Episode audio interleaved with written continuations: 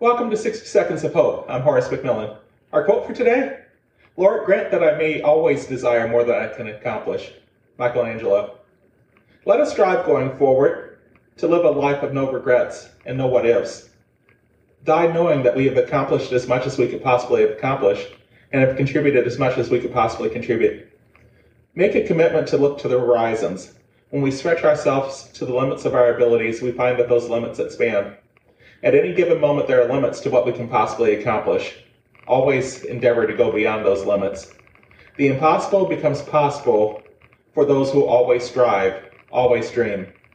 Yes, we must always practice gratitude for where we are. We always take satisfaction in what we have overcome. Nevertheless, we must never become complacent. Let us always desire to do more than we can accomplish. Peace be with you.